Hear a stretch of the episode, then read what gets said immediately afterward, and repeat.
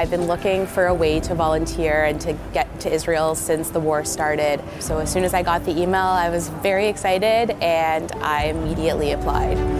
That's a promotional video from the Birthright Onward program, appealing to diaspora Jews like that Canadian woman you just heard, who flew to Israel to volunteer for a few days picking fruit packing boxes, visiting the hostages' families, and seeing the burned out kibbutzes and communities from October 7th. While Israel's military fights on multiple fronts, there's a whole other campaign going on now on the home front. It's to make sure there's a country for the soldiers to come back to. And many Canadians are taking part. They've started shelling out thousands of dollars to take short trips, maybe 60 hours, sometimes a little longer, to see with their own eyes where the attack happened and to volunteer.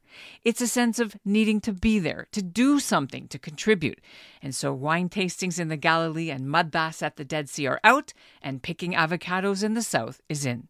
It's also helping Israel's agricultural sector, that's taken the hit of losing both its foreign workers and Palestinian laborers, plus the Israelis and farm managers called up to serve in the army. Meanwhile, Israel's tourism sector is now at a standstill. Hotels are full of internally displaced people, and many airlines, including Air Canada, haven't resumed flying.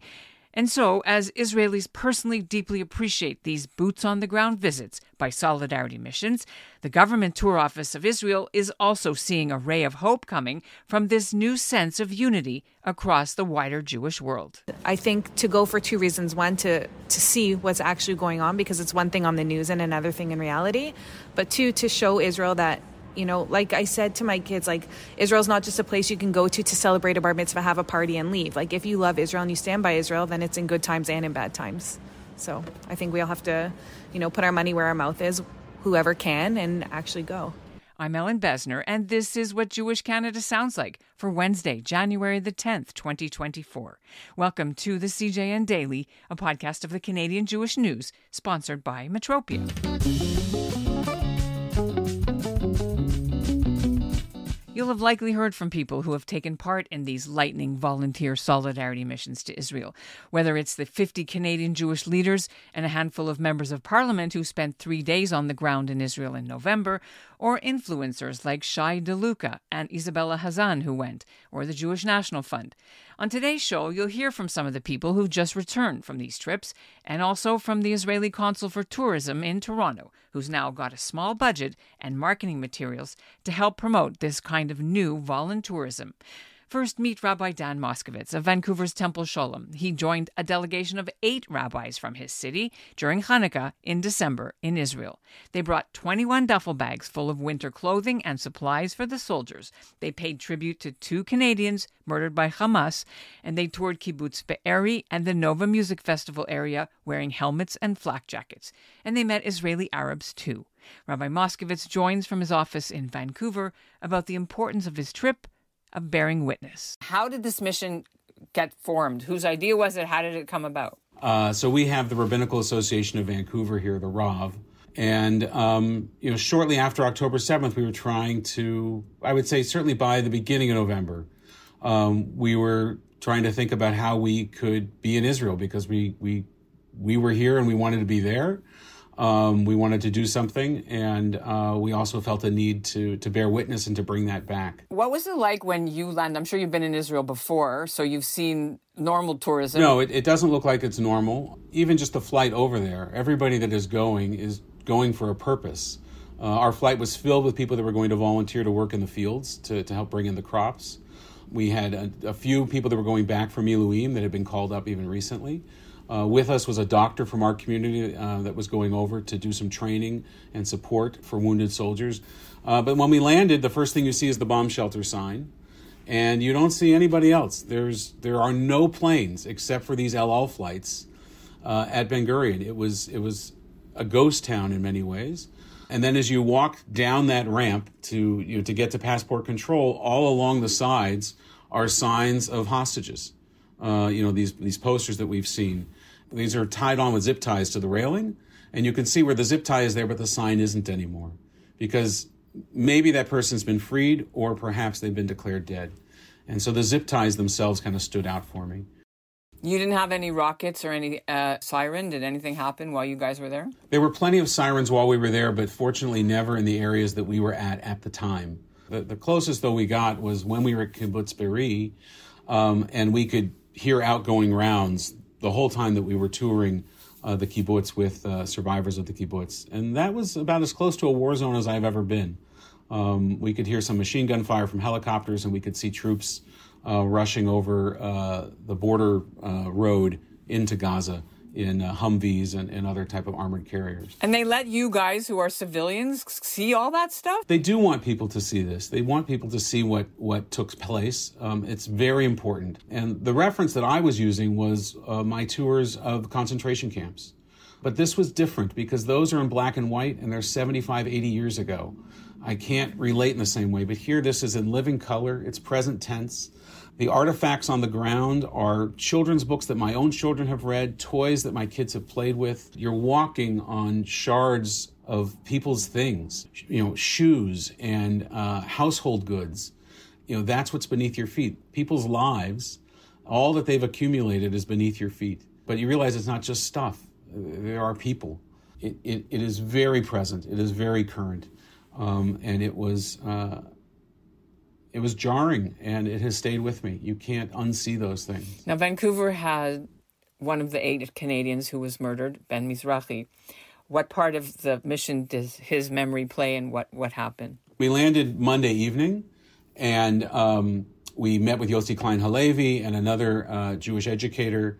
Uh, and then we actually we met with some some other people that are connected to our community that you know sort of met with us in our hotel, including um, uh, Adi Kaploun's uh, family, um, who are also connected to my synagogue, and I got to sit with her parents, um, which was just devastating. Are they not sick of having all these tours come by and talk to them every day from all over the world after they they finish their shiva? Not, not only are the Kaplouns willing to meet, but they're doing Zoom meetings with congregations all around North America.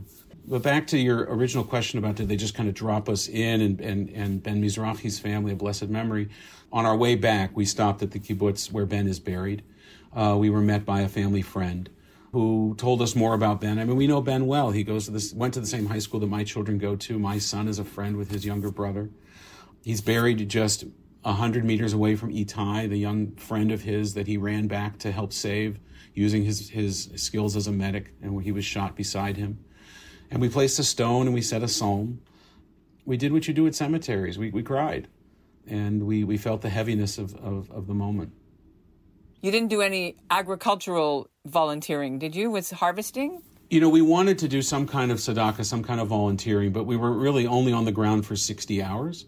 Um, and for us to pick fruit during that time, while it would help the fruit, we thought that we could do more. And so instead, we hosted, we came during Hanukkah. I think it was the sixth night of Hanukkah that we were there, or the seventh.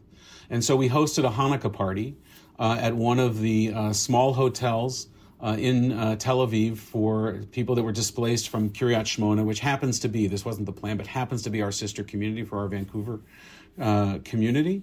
And uh, there were about 100 families there, and we gave everybody bottles of wine. We hired a musician and a singer, and we um, provided gifts for the kids and gift cards for the families. And it was interesting because it started off and people were not really singing, and there was again like a shiva house. There was a it was tempered, but then people lightened up, and uh, we did a menorah lighting, a Hanukkah menorah lighting, and everybody lit a candle that wanted to for someone or or, or for some uh, theme and uh, people really opened up from their hearts and started to sing along, and it turned into a, a an evening of joy, of light in the midst of darkness. And uh, yeah, I'll just say one one other thing, which is that um, it was important to us that we also meet with Israeli Arabs. We wanted to meet with Palestinians, but that's just not possible uh, right now. But we did meet with Israeli Arabs, and um, we wanted to understand what this is like for them. And the most telling example I can give you is we met with somebody from Yad V'Yad, which is the hand-in-hand schools. And uh, these are, you know, mixed Israeli, you know, Arab, Jewish, Christian, Muslim schools. And she was explaining one scenario, which, which had happened in a classroom, a child and their favorite teacher. Their favorite teacher gets called up for Miluim. The child goes to the teacher, this really happened, goes to the teacher and says, whatever the teacher's name is, you know, I want you to be safe. I don't want you to die in Gaza, but please don't kill my family. because she has family members in Gaza also. And right there is the is the pain of this whole thing. I imagine there was a hug and there look, I was crying, so they must have been. Yeah, well, you got me here now, and I wasn't even close. That mm-hmm. is an incredible story. Yeah. Very poignant. Yeah. People that I've spoken to who've been on missions said they got more out of it than they expected to get. You're coming home now and you're home for a bit. What did you get out of it personally? Well, it's really stayed with me. Um, I would say that, that sort of my shorthand reference is that Israel is a is a shiva house, and uh, they are in mourning. And even when there's laughter, it's tempered. Nothing feels normal. Everything feels heavy and weighted down by what has happened. I came away tremendously um, impressed and inspired by how Israel has pulled together, by the people of Israel. You know, we were so fractured on October 6th. And while there is still, you know, undercurrents of the political uh, turmoil and, and, and, disruption that is there, uh, the people of Israel are fully united. The startup nation is 100% at work at distributing supplies and resources across the country. And yourself, you have a bracelet type of program going on. Why don't you just give us the latest on what that is and how it's going? I remember when I was a, a teen, uh, the Soviet refuseniks and the silver bracelets that we wore with the names of them on them, right? And you had to bend them to get them on your wrist and the whole thing. Uh, and we might have had them on chains also. And so, uh, I don't know, two or three weeks after the events of October 7th, I thought we needed to do something. I needed to do something to honor the names of those that are being held because names are people, names are souls. And so I uh, I own a small business anyways, a small Jewish software company. So I had sort of the, the business infrastructure to do this. I reached out to a, manufacturer in China, and I had five thousand. Now it's 7,500 blue stainless steel bracelets, each engraved with a name of the hostage or a hostage. We've sold um, was it now about 2,700 bracelets. Raised over twenty thousand um, dollars for the Jewish Federation Israel Emergency Fund and more than that, I think we've raised a lot of awareness. I'm now getting people that are telling me, "Oh, I'm ordering this bracelet because I saw it on somebody's wrist." So that's why I did it, and it's uh, it's it. Uh, I'm doing it with my wife and my kids. We stuff the envelopes ourselves. It's a bit of a passion project, uh, but it makes me feel like I got something I can do. Even though I'm a rabbi, this gives me another thing that I can do. Israel needs you now more than ever. Come and stand in solidarity with the country following the tragic terrorist attack on October 7 and the subsequent war. Torontonians Yael Benarroch and Sherri Ettedgui spent eight days in Israel in November on a unity trip, traveling with a group of 80 Jewish mothers from the diaspora. It was under the auspices of the Momentum program. Now, they weren't permitted to go near the Gaza pocket to see the site of the attack because authorities hadn't yet opened it for visitors, but they marched for the hostages in Modi'in. They heard moving testimony from hostages' families and survivors. They made 4,000 sandwiches. They even harvested giant sweet potatoes with the Leket organization. Now they're both home sharing their experiences. And I met them in the lobby of the Prosserman Jewish Community Center in Toronto, where Ettedgui works running Jewish day camps. She wears a cloth bracelet she picked up on her trip in honor of the victims of the Nova Music Festival. Meanwhile, Benarroch wears one of those bring them home silver dog tag necklaces. She runs a human resources company. And joining us now from Toronto are Sherri Ettedgui and Yael Benarroch. Let's start from the beginning. How did you decide that this is something you were going to go on? So I got an email from uh, an organization called Momentum. Um, it's a trip. It's kind of like birthright for moms, I guess, if I had to describe it. This was five weeks after the October 7th attack. I felt really, really helpless, even though as much as we could, we were doing, you know, we were fundraising here and, and going to Tehillim and challah bakes and, and doing different stuff. I just felt like I wanted to do something with my hands. So as soon as I saw that email got come through, um, even though I have you know, a big family at home, and I didn't even know how I was going to make it happen with, you know, work and stuff like that. As soon as I saw the email, I just felt the need to, to get on that plane and, and go. And then the next day, I saw Sherri at Shul. So, yeah, I saw Yael at Shul, Shabbat Shalom, and she said, you know what, maybe you would be interested. I'm going to be applying to this mission to Israel. It's a volunteer mission for Jewish moms. And she started telling me a little bit about it, and my whole body got shivers. Like, and I just knew I had to go. There wasn't a choice at that point. So, right after Shul, I said to my husband, I'm going to Israel next week. He said, okay. And a week later, we were on the plane. I mean, you've been to Israel before, obviously for bar mitzvahs. I don't know, simchas, your own times, thing. many times, yeah. And this is a whole different thing.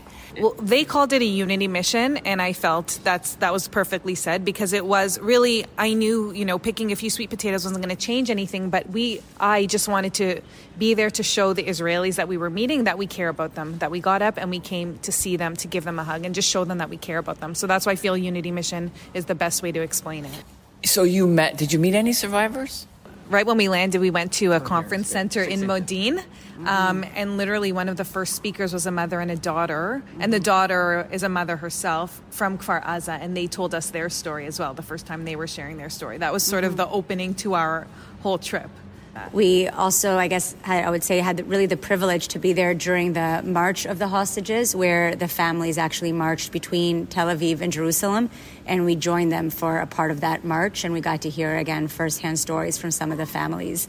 And some of us, one particular woman came up to us asking, you know, who are you guys?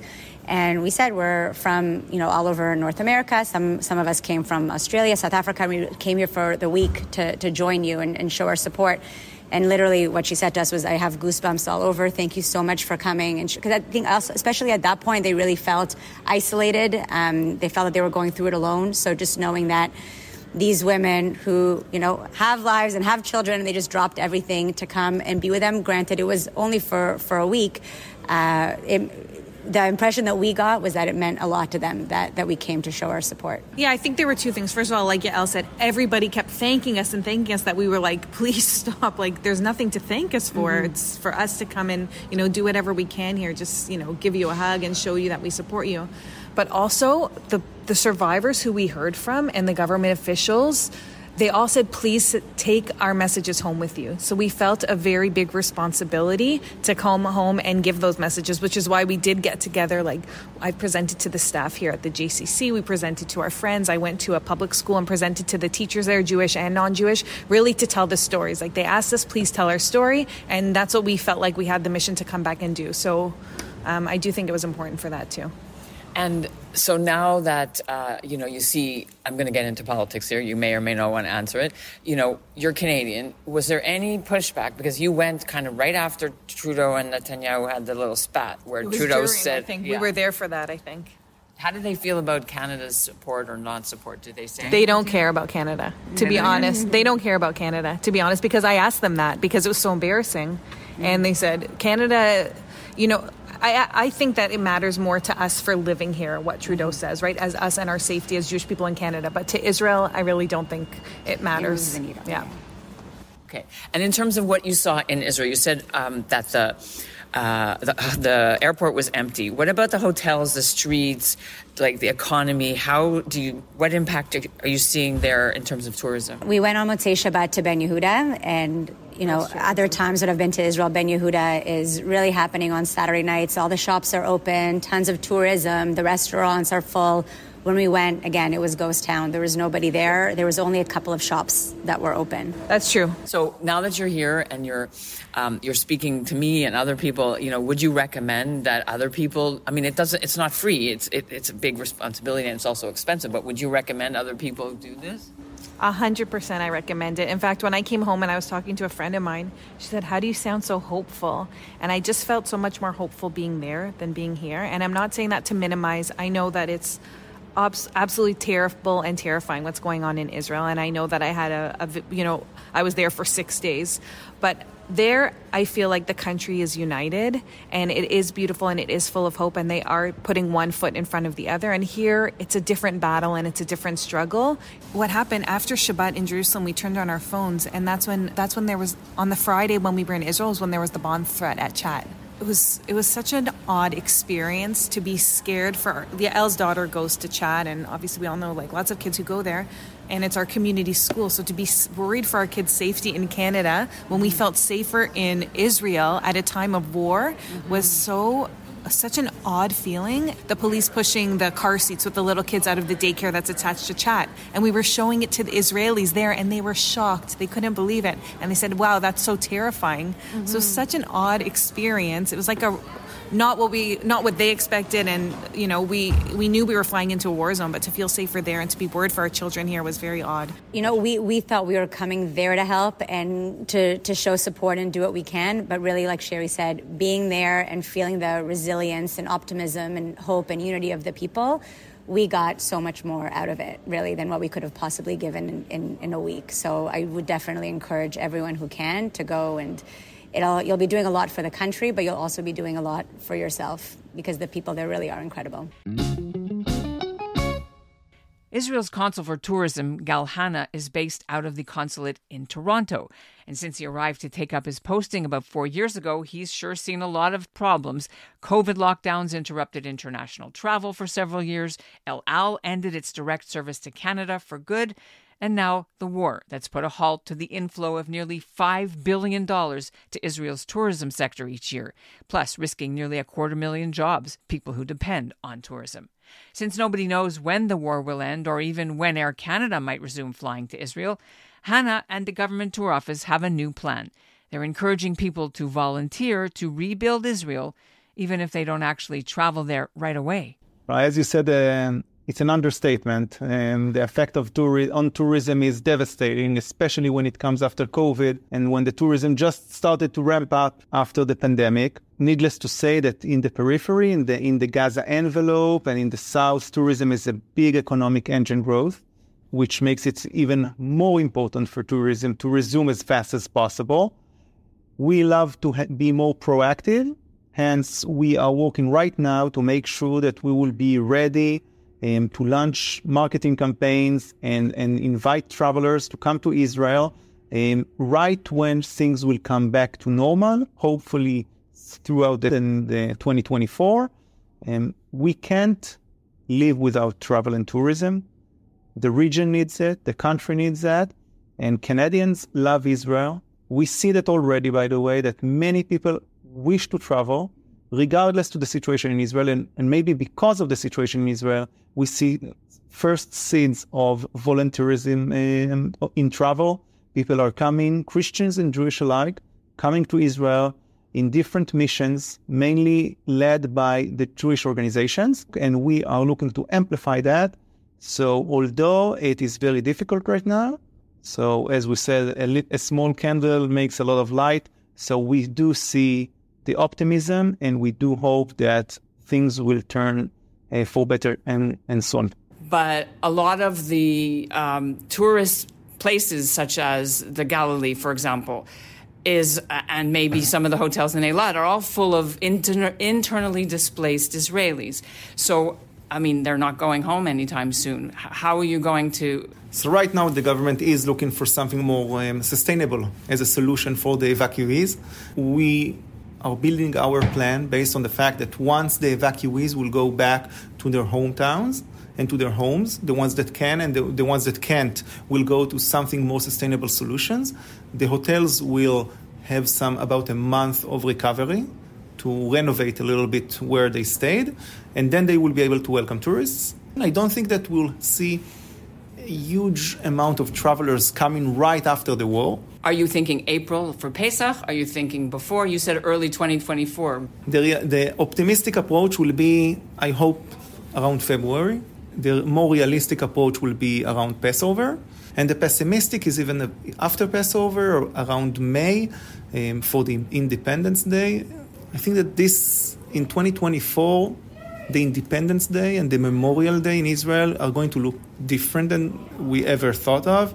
Um, so we'll see a lot of missions. Uh, if we thought that the 75th anniversary was big, I think that is going to be the parallel to the establishment of Israel kind of uh, sentiment. What do you want Canadian Jews and the Christian community to do now?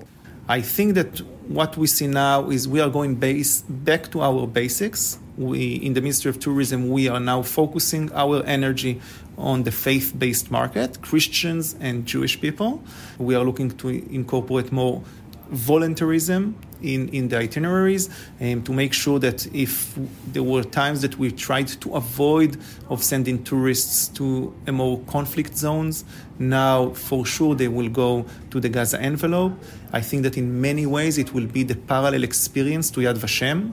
No one can come to Israel without visiting these places. There are some already now we know that there are some houses that are going to remain like in October the 7th to emphasize what happened there so no one can deny like what we are seeing right now globally that are people are denying the fact that there was anything in the magnitude that we are claiming that it was. So we are trying to make people visit to Israel much more significant, much more meaningful, especially because of the, the kind of motivations that they are coming with.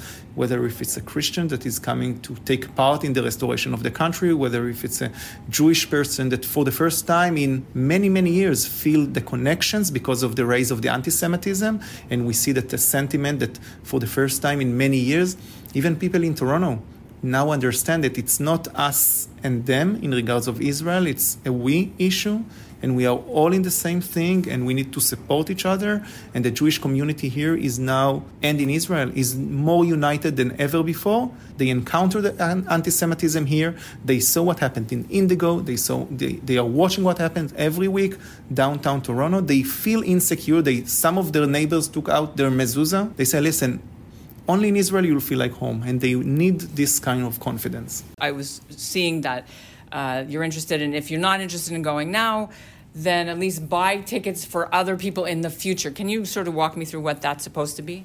So we are encouraging everyone to buy now their, their travel, to book now their travel plans. Um, in that way, they can secure better rates. We are encouraging them. Many, many companies already have different benefits to people that will book now. We see that with El Al in booking uh, with air credits. Um, we hope to work the same thing with Air Canada. We are working with hotels that are offering as well benefits if you'll book now to travel as soon as possible. Again, we are not asking anyone to travel when Israel is, is still in a state of war, but we do urge everyone that once the war will finish, to travel as soon as possible, to assist in the restoration of the country, to assist in, in when volunteerism and when their visit will have the most meaningful footprint on the state of Israel. The obvious question is El Al isn't flying out of Toronto, out of Canada anymore. How big a problem is that when you have to try to now relaunch tourism? Bringing back El Al is the number one priority on our behalf. We need more competition on the route. We need uh, it will bring better rates. It will bring better service. It will bring better quality. We hope that by 2025 El Al will resume. The demand to Israel will kick back, and they will follow. And this is why it is so important for for our market to bounce back quickly and as fast as possible. And that's what Jewish Canada sounds like for this episode of the CJN Daily, sponsored by Metropia Integrity, Community, Quality, and Customer Care. If you want to learn more about Rabbi Moskovitz's hostage bracelets and you want to buy some, I've put the link in our show notes. The website is tilltheyallcomehome.com. Thanks for listening to the CJN Daily.